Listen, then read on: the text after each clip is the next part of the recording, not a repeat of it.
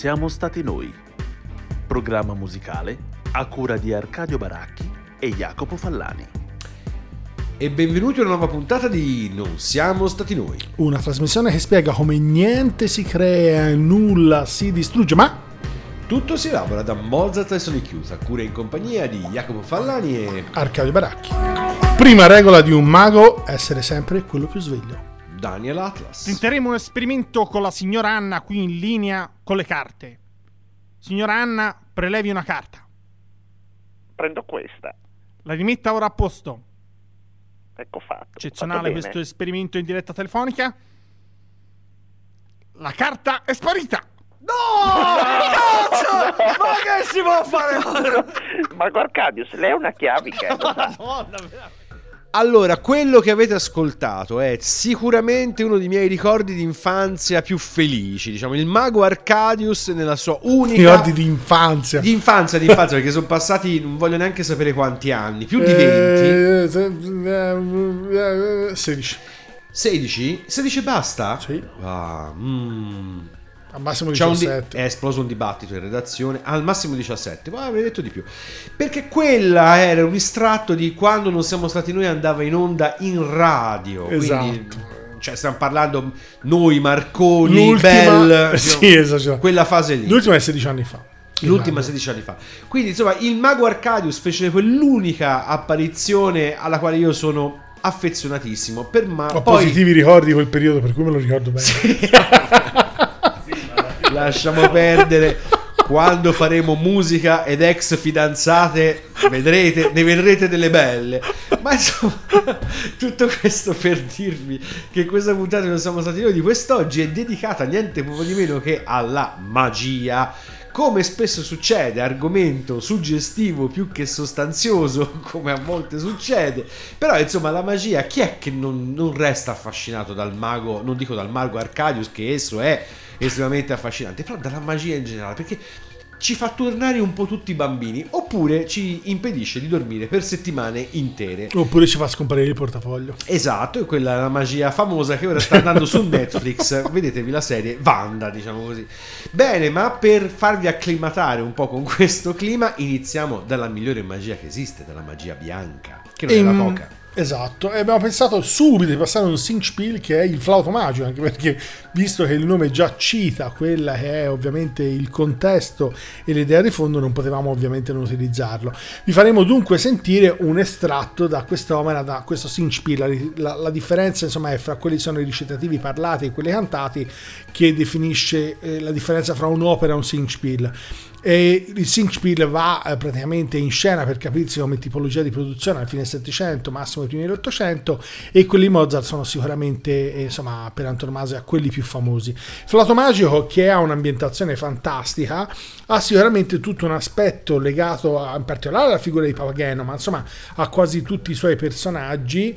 Eh, Papageno poi peraltro insomma potremmo anche immaginare sia stato anche ampiamente riutilizzato in film recenti come Bird, insomma questi personaggi pieni di piume particolarmente strani e immaginare insomma che sia una figura del fine 700 rende la cosa ancora più curiosa. Sento lo spirito di Alan Parker voltarsi, credo nella tomba, non so se sia morto, con l'accostamento fra Birdie e...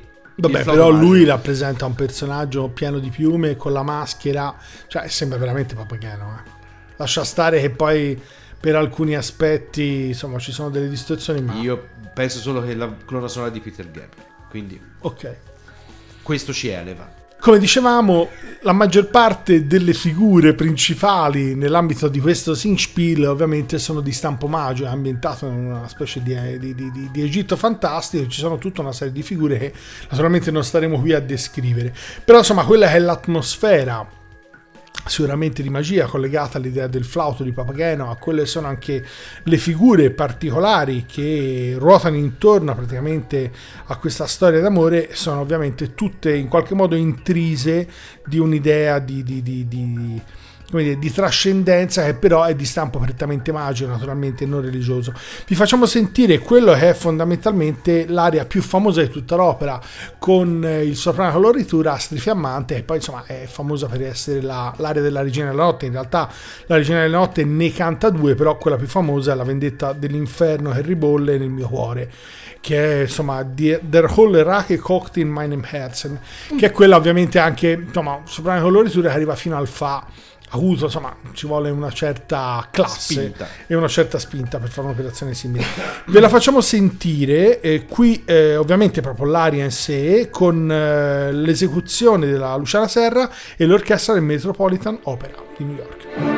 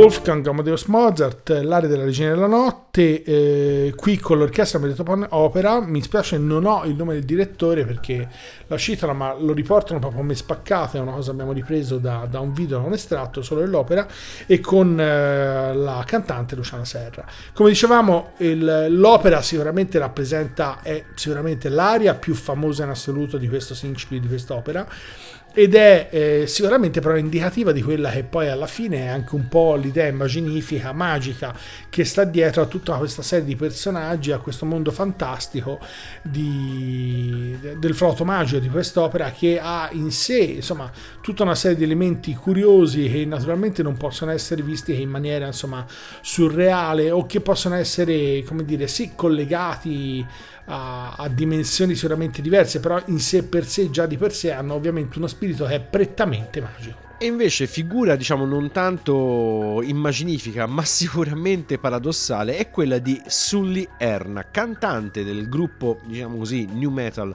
Godsmack, che in realtà non solo, ehm, non tanto, scusate, eh, fa riferimento appunto a eh, suggestioni di carattere magico, ma è esso stesso un praticante della cosiddetta Wiccan.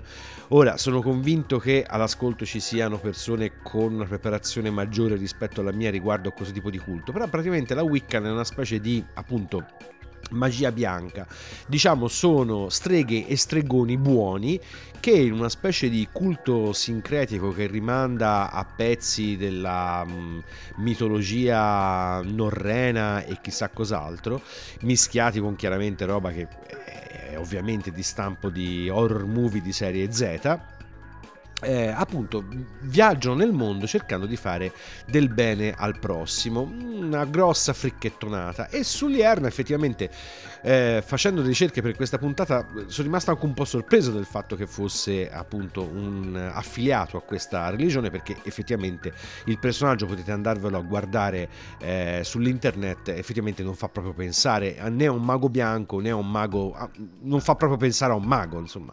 Però lo stesso Sullierna in una botta diciamo così di eh, modestia ha detto che comunque lui non ne parla volentieri perché questo chiaramente lo dice a Rolling Stones quindi un giornalino che non legge nessuno perché non vuole fare il poster boy per la stregoneria, diciamo così, quindi non vuole fare il ragazzo immagine, diremmo in italiano, appunto una, una botta di modestia mica male. Ce l'andiamo ad ascoltare con questo Surrender, God's Man.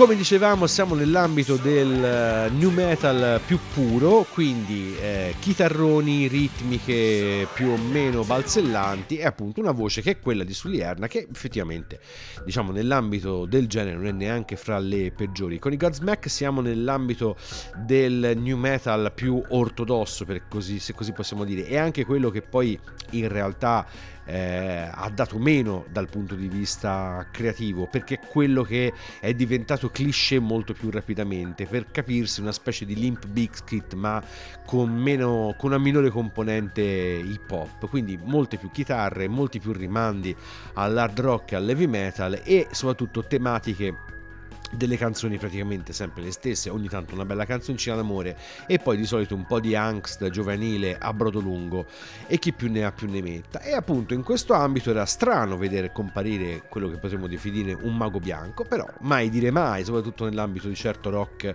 americano, dove chiaramente per fare il personaggio chissà che cosa ci si può inventare.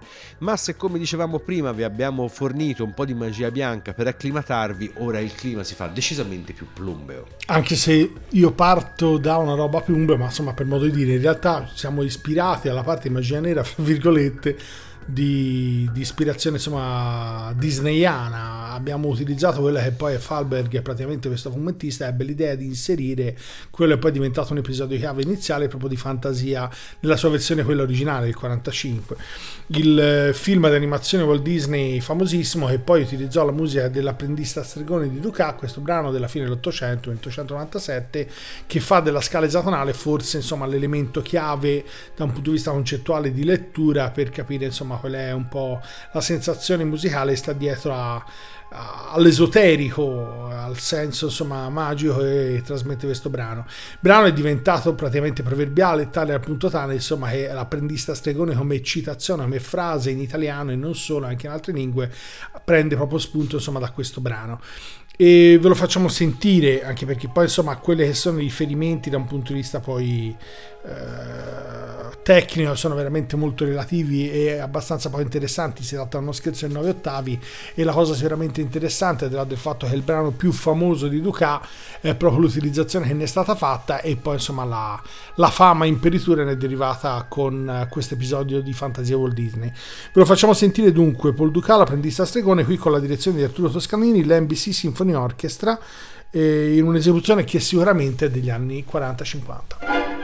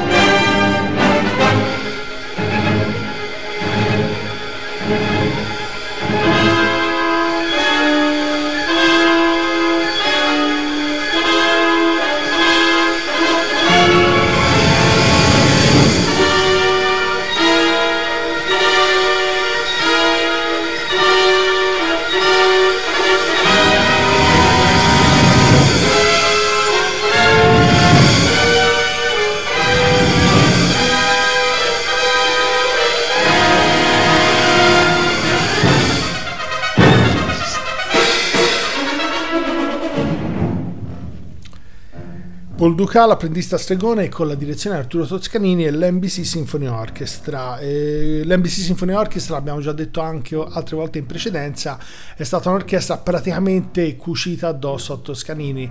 Eh, che è stata creata a New York e insomma è famosa eh, in particolare di- con questa orchestra sono le incisioni dell'integrale sinfonia di Beethoven fatte da Toscanini eh, che sono state incise. All'epoca ovviamente era collegata alla radio e aveva una diffusione enorme. Poi in realtà questa orchestra ebbe il, eh, come dire, un grandissimo potere perché all'epoca Toscanini era sicuramente visto come una delle figure chiave a livello internazionale nell'ambito della classica come dicevamo, il pezzo di Duca rappresenta forse uno dei punti chiave insomma, della, della figura di Topolino, per questo è il motivo per cui il brano alla fine è diventato particolarmente famoso. La- la- l'idea insomma, della magia nera, per chi non si fosse visto Fantasia, se lo vado a vedere, è il fatto perché la trama è la stessa che poi viene utilizzata in Fantasia ed è originale proprio nell'idea di Duha stesso nella creazione del brano è quella di un apprendista stregone che ehm, con l'assenza dello stregone come maestro insomma cerca di utilizzare per risparmiare e fare meno fatica insomma alcuni incantesimi però gli sfuggono di mano e ovviamente questo crea praticamente insomma grandissimi problemi Il bello è che l'apprendista stregone ancora oggi significa quella cosa lì. Cioè, quando Esatto. sei lì che non sai bene che, che stai facendo, lo e fai. sei lì che lo fai con, facendo la confusione massima E ti incasini. Bene, beh, fantastico. Allora, quindi mentre Arcadio vi ha fornito un riferimento musicale e immaginifico noto alla stragrande maggioranza di voi, ne sono convinto, con i Blood Ceremony in realtà andiamo a mh, presentarvi una band che in Italia non è notissima effettivamente. Siamo nell'ambito appunto del rock glam, un po' hard rock di ehm, diciamo stampo anni 70, però la band in realtà si è formata nel 2006 a Toronto in Canada. Eh, perché abbiamo scelto questa band piuttosto che i 250.000 gruppi di black metal, death metal tipici che ci sono diciamo da Copenaghen a nord? Perché musicalmente sono di solito inascoltabili. La cosa curiosa e anche simpatica dei Blood Ceremony è che in realtà funzionano un po' come la- l'operazione nostalgia, un po' come l'apprendista stregone. Sono un gruppo che musicalmente ricorda moltissimi gruppi rock, soprattutto negli anni 60 e 70. Sarà perché quando si sente in un certo ambito il flauto vengono subito in mente i Jethro Tull e i Jethro Tull fanno sempre casa, diciamo così. Però il gruppo in realtà musicalmente si, ehm, si accosta appunto a tutta una serie di stilemi e li fa propri.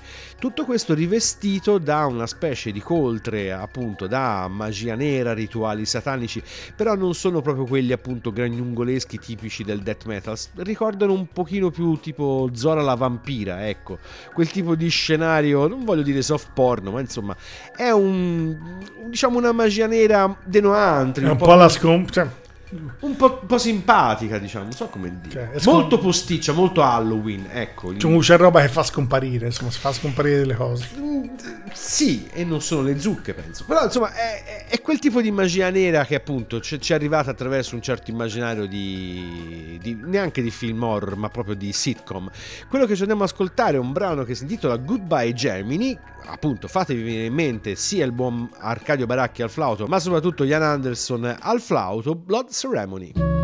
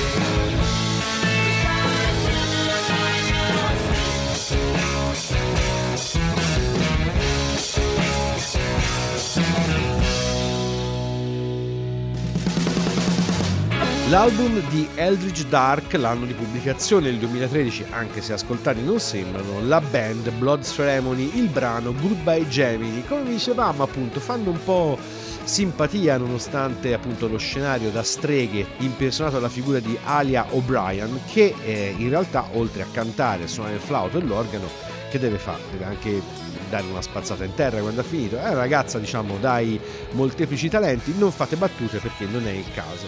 Però giustamente questo tipo di sound rimanda nei pieni anni 70, lo scenario rimanda appunto a certi film dell'orrore di quarta categoria e tutto insieme l'operazione fa, sa un po' di pasticcio. In realtà da questo tipo di impostazione e anche da questo tipo di influenze non ci si aspetta niente di rivoluzionario.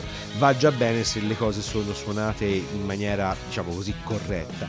Da questo punto di vista le canzoni dei Blood Ceremony sono decisamente piacevoli, certo se ascoltate di solito Afex Twin non è proprio il vostro genere, però appunto se siete amanti del buon vecchio rock eh, hard rock anni 70, perché no? Una bella band del 2013 canadese fa proprio al caso vostro.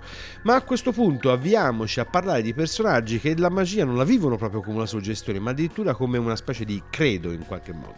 E abbiamo preso una figura che poi in realtà ovviamente non è reale, ma insomma potrebbe sicuramente essere un riferimento sociale per tutti quelli che qualche modo credono a tutta una serie di storie che possono essergli più o meno vendute. Abbiamo, non so se avete presente, il classico personaggio anche nei film western che viene a vendere l'elisir eh, di lunga, Di lunga vita, vita, o di- d'amore o chi più ne ha più ne mette. Ecco, qui è la stessa cosa nell'elisir d'amore di Donizetti, quest'opera è andata in scena intorno agli anni 30, 1832 per l'esattezza, prende spunto da Nemorino che è questa figura in realtà il libretto è di scribe poi per un'opera che doveva essere di Aubert e mm, il tema fondamentalmente è questa figura di, di, di, di- Remorino che è un contadino un po' ingenuotto che crede ovviamente di poter eh, eh, di poter far innamorare di sé Adina eh, ovviamente bevendo un filtro d'amore un elisir d'amore poi in realtà ovviamente riuscirà a farlo ma con altri, con altri tentativi ma insomma l'idea di fondo è proprio il fatto che abbia creduto alla possibilità che un, eh, dire, una, una sorta di bevanda magica potesse in qualche modo portarlo verso il raggiungimento insomma, di quel suo scopo amoroso.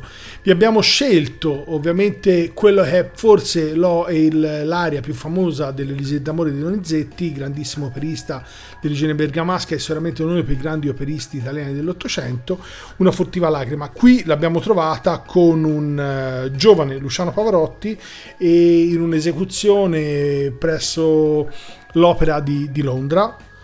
Non ci è dato di sapere in questo momento chi è la direzione, ma insomma vedremo se eh, più avanti riusciremo a dirlo. Luciano Pavarotti, Donizetti, una furtiva lacrima.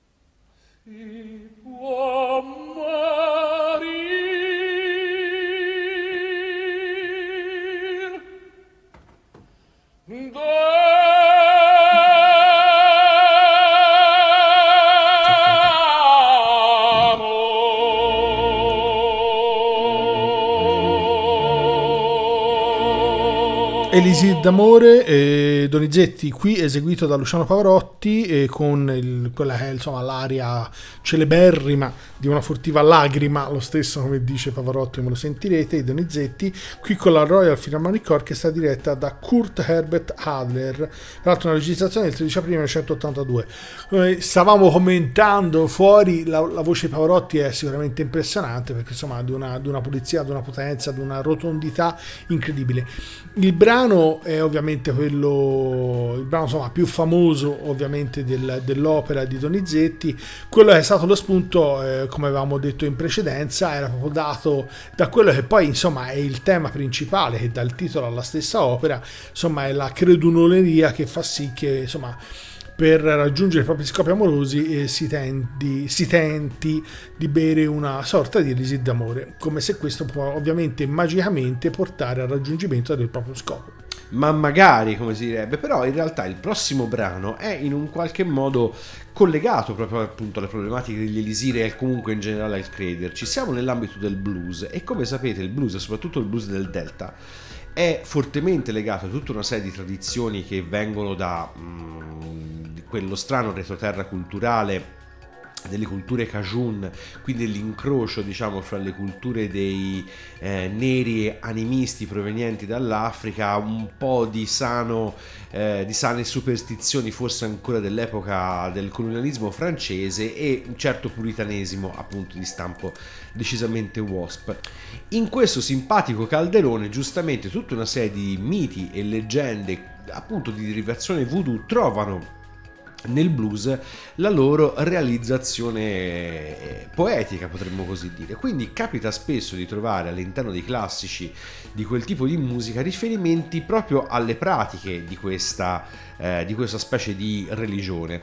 Uno degli aspetti, degli oggetti forse più significativi appunto del voodoo è il mojo. Il mojo è una specie di, lo chiameremo un amuleto, che spesso è rappresentato con un sacchettino che potrebbe contenere pietre, potrebbe contenere eh, unghie di una strega tagliata, insomma è un- una specie di oggetto che dona a chi lo porta una serie di poteri, sicuramente tra questi quello di far innamorare con uno sguardo l'amata o l'amato. Bene, chi è che tra tutti questi possibili ci poteva credere? Muddy Waters, che chiaramente non sappiamo quanto credesse realmente nella cosa, ma questo Got My Mojo Working rappresenta lui per tutti gli altri, appunto il classico musicista blues che, come dire, forse non ci credo, ma il mojo me lo porto comunque dietro.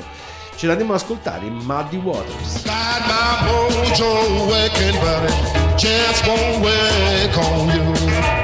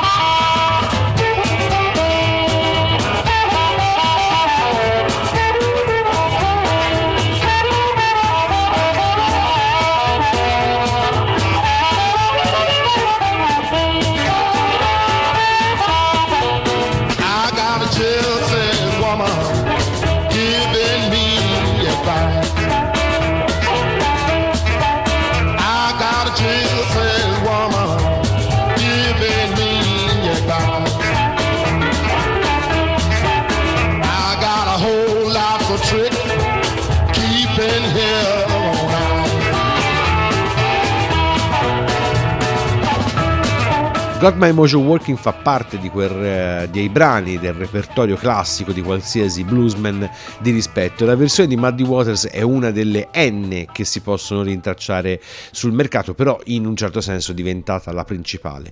Questo perché il mio, ho il mio amuleto che funziona, sarebbe diciamo la traduzione alla larga, è appunto un tema classico del blues. Il blues fondamentalmente tra i suoi temi principali è proprio quello della superstizione e come abbiamo detto in passato parlando soprattutto di figure come Robert Johnson, anche questo rapporto stranamente duale sia con la religione, soprattutto la religione di carattere battista, sia con un certo satanismo o comunque vicinanza, come dicevamo, a, certe credenze probabilmente provenienti soprattutto dai culti eh, animisti tipici di alcune aree dell'Africa che purtroppo tanti schiavi hanno fornito al, eh, all'allora mh, colonia inglese o francese che fosse.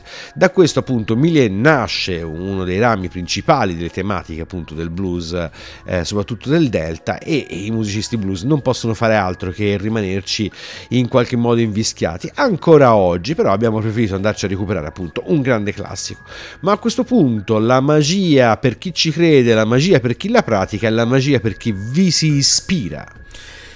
E non potevamo non citare probabilmente quella che è la prima opera nazionale tedesca, il Freischutz, Freischutz il franco cacciatore di Carl Maria von Weber, andata in scena nel 1821 in Germania e poi in realtà la prima è stata al Teatro della Pergola a Firenze in Italia nel 1943. Il, il tema fondamentale ovviamente ruota intorno a l'amore di Max per Agate e in realtà insomma nel tentativo di vincere a tutti i costi una gara si fa corrompere da Caspar che come un Faust o un Dorian Gray vuole per mantenere insomma proprio a lungo la propria vita cedere alle lusinghe di Samuel e raccattare un'alta anima ha pensato ovviamente a quella di Max. E per corromperlo gli ha promesso una serie di proiettili magici per fargli praticamente vincere questa gara. In realtà poi insomma nel- nella, nella lotta lui Max colpirà Caspar però insomma intercede improvvisamente un eremita che appare. Eccoci. e naturalmente insomma con cori finali insomma nella sua intercessione verso il principe gli verrà concesso poi di sposarla solo se si manterrà puro per almeno un anno. E insomma questo è, il senso dell'opera nazionale ovviamente tedesca la prima ovviamente l'ambiente magico il sovrannaturale la natura l'amore la caccia cioè tutti elementi che rientrano un po' in quella che è anche la dimensione eh, dell'amore romantico e anche il sovrannaturale è un elemento proprio nella sua essenza magica che fa parte ovviamente di quelle che sono le grandi, le grandi tensioni romantiche che proprio dai primi primissimi anni dell'Ottocento insomma eh, vivono in particolar modo insomma in quella che è la, la, la Germania dei primi dell'Ottocento. Vi abbiamo scelto in realtà una, una overture solo del Freischutz iniziale, ma ci interessava perché è diretta dai Kleiber, il grande direttore d'orchestra che più volte abbiamo citato e che poi insomma anche da colleghi d'alto ormai insomma è definito probabilmente insomma in queste graduatorie sono sempre pessimo ma insomma forse il miglior direttore d'orchestra. Sicuramente un- una musicalità particolarmente forte Questa è una registrazione della Sudfunk Symphony Orchestra del 1970 con la direzione di Carlos Kleiber. Non penso riusciremo a farvelo sentire tutto perché il- la durata è praticamente intorno ai 10 minuti.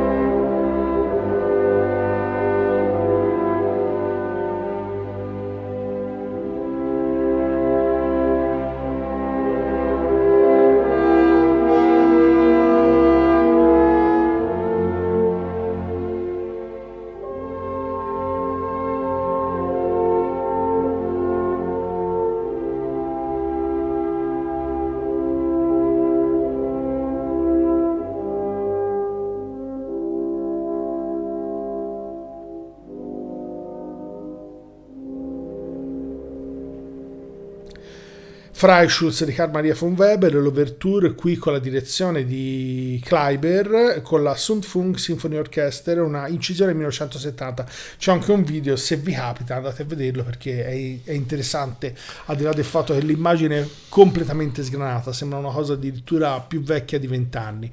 Come dicevamo, insomma, il tema principale, quella dei proiettili magici, è l'elemento sovrannaturale principale dell'opera nazionale tedesca e questa che naturalmente è vista come la prima opera nazionale tedesca ovviamente non poteva eh, non utilizzare questo elemento del sovrannaturale del naturale come elemento principe e caratteristica essenziale di questo Singspiel peraltro insomma anche Carl Maria von Weber si è ispirato e ha utilizzato questa struttura formale proprio per dar, dar vita a, una, a un'opera che ovviamente fosse di ispirazione a quella che doveva essere poi il filone principale dell'opera nazionale della Germania. E praticamente in chiusura di questa puntata dedicata appunto alla magia, come non eh, rammentare un personaggio che già abbiamo avuto modo eh, di farvi ascoltare in altre puntate, soprattutto per quanto riguarda la sua carica, immagina- la sua carica immaginaria Siuxi, Siux e in questo caso i suoi Banshees. L'album è quello del 1981, Juju, che già dal titolo ricorda appunto la magia, visto che il Juju sarebbe una specie di, eh, anche qui, di culto sincretico, in parte di derivazione animista, proveniente proprio dall'Africa. Il brano che ci andiamo ad ascoltare è Spellbound, che significa appunto incantato, e rappresenta in un certo senso sia in parte la summa della, dell'immaginario in qualche modo magico, un po' d'archettone, ma in questo, modo, in questo senso neanche poi troppo, tipico di Sioux and Sioux, tipico di Sioux and the Banshees, ma anche e soprattutto la summa musicale, soprattutto dell'epoca di John McKeoch, che è il grande eroe chitarrista della band personaggio che è in qualche modo fondato alla chitarra post-punk e new wave e che appunto in Spellbound fa un lavoro di, di rifinitura sia la chitarra elettrica sia con la 12 corde che eh, renderà questo brano in qualche modo una specie di bandiera di un certo tipo di suono.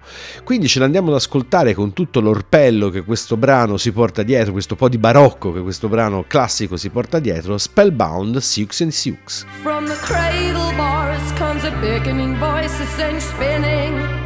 You have no choice.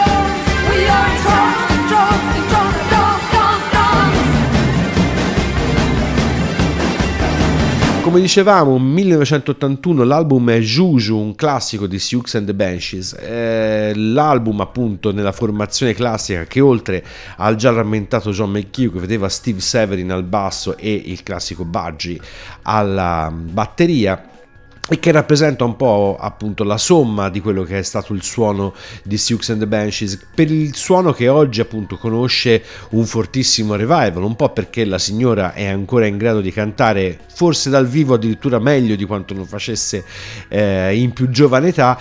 E la band nonostante appunto la perdita purtroppo di John McKeough che ormai da qualche anno comunque col fedele Baggi ancora alla batteria può dire la sua soprattutto negli spettacoli dal vivo. È chiaro che questo suono è rimasto più nel cuore diciamo dei fan e della storia del fenomeno eh, post-punk new wave che non proprio nell'attualità musicale perché come suoni come potete ben notare in realtà non è roba che è invecchiata non è roba che sia invecchiata benissimo ecco per essere onesti però ha ancora una forte carica suggestiva e poi soprattutto ricorda in maniera assolutamente immarcescibile quella eh, determinata stagione musicale. Ma a questo punto visto che di magia abbiamo parlato perché non farci una passeggiata in ambito realismo magico con forse il suo principale eh, esponente. Il contributo, come al solito, è letto da Arcadio. Uno zingaro corpulento, con barba arruffata e mani di passero, che si presentò col nome di Malchiades, diede una truculenta manifestazione pubblica di quella che egli stesso chiamava l'ottava meraviglia dei savi alchimisti della Macedonia. Andò di casa in casa trascinando due lingotti metallici e tutti sbigottirono vedendo che i paioli, le padolle, le molle del focolare e i tre piedi cadevano dal loro posto e legni scricchiolavano per la disperazione dei chiodi e delle viti che cercavano di schiavarsi e perfino gli oggetti perduti da molto tempo ricomparivano dove pure erano stati lungamente cercati e si trascinavano in turbolenta sbrancata dietro ai ferri magici di Melchiades. Le cose hanno vita propria, proclamava lo zingaro con aspro accento. Si tratta soltanto di svegliargli l'anima.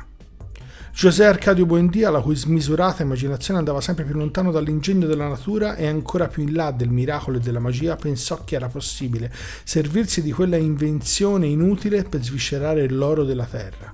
Melchiades, che era un uomo onesto, lo prevenne. Per quello non serve, ma a quel tempo José Arcadio Buendia non credeva all'onestà degli zingari e così barattò il suo mulo e una partita di capri coi due lingotti calamitati. Se non l'avete capito subito, l'avete capito a Arcadio Buendia, perché eh, lì ci si deve arrivare per forza. Arcadio abbiamo ascoltato che cosa? Cent'anni di solitudine di Garcia Marquez, quello che è poi insomma definito forse il romanzo più famoso del realismo magico. Esatto. C'è un- insomma, una dimensione di stampo reale, ma naturalmente insomma, dove i confini con la magia, col surreale, insomma, si fondono e non sono così ovviamente limes così evidenti. Esatto, perché poi la magia quando si fonde con la realtà è meravigliosa. E chiudiamo questa puntata con un brano al quale siamo terribilmente affezionati, soprattutto Arcadio è terribilmente affezionato, ma piace moltissimo anche a me. Arcadio. Superstition di Stevie Wonder, brano 1972. Esatto, questa versione che vi andiamo a far ascoltare è una È un frizzante 74. Esatto, una frizzante versione live senza i classici fiati, ma va bene. Esatto. Ce la facciamo accontentare. C'è Stevie Wonder col suo classico Susaphone in, accompagna- in accompagnamento. Bene, per questa puntata non siamo stati noi. È tutto. Vi salutano Jacopo Fallani e, Arcadio Baracchi, e ricordate che se quello che avete ascoltato vi fosse sembrato particolarmente strano, la magia è quel che è, non c'è scampo più per me.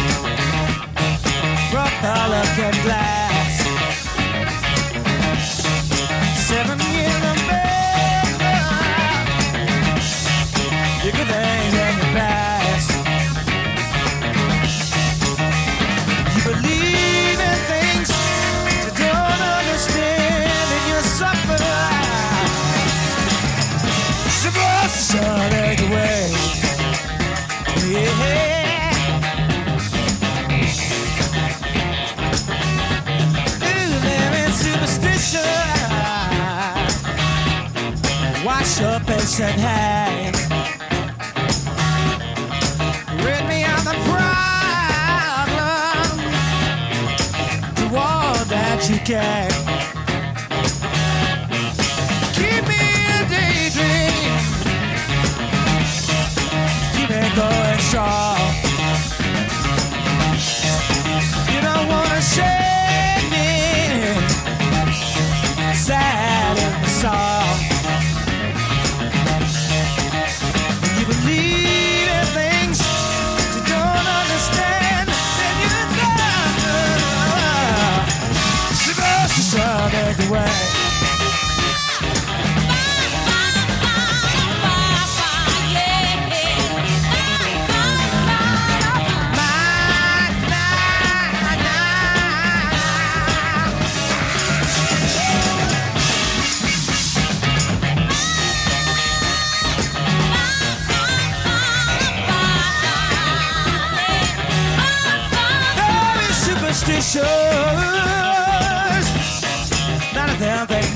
Baby,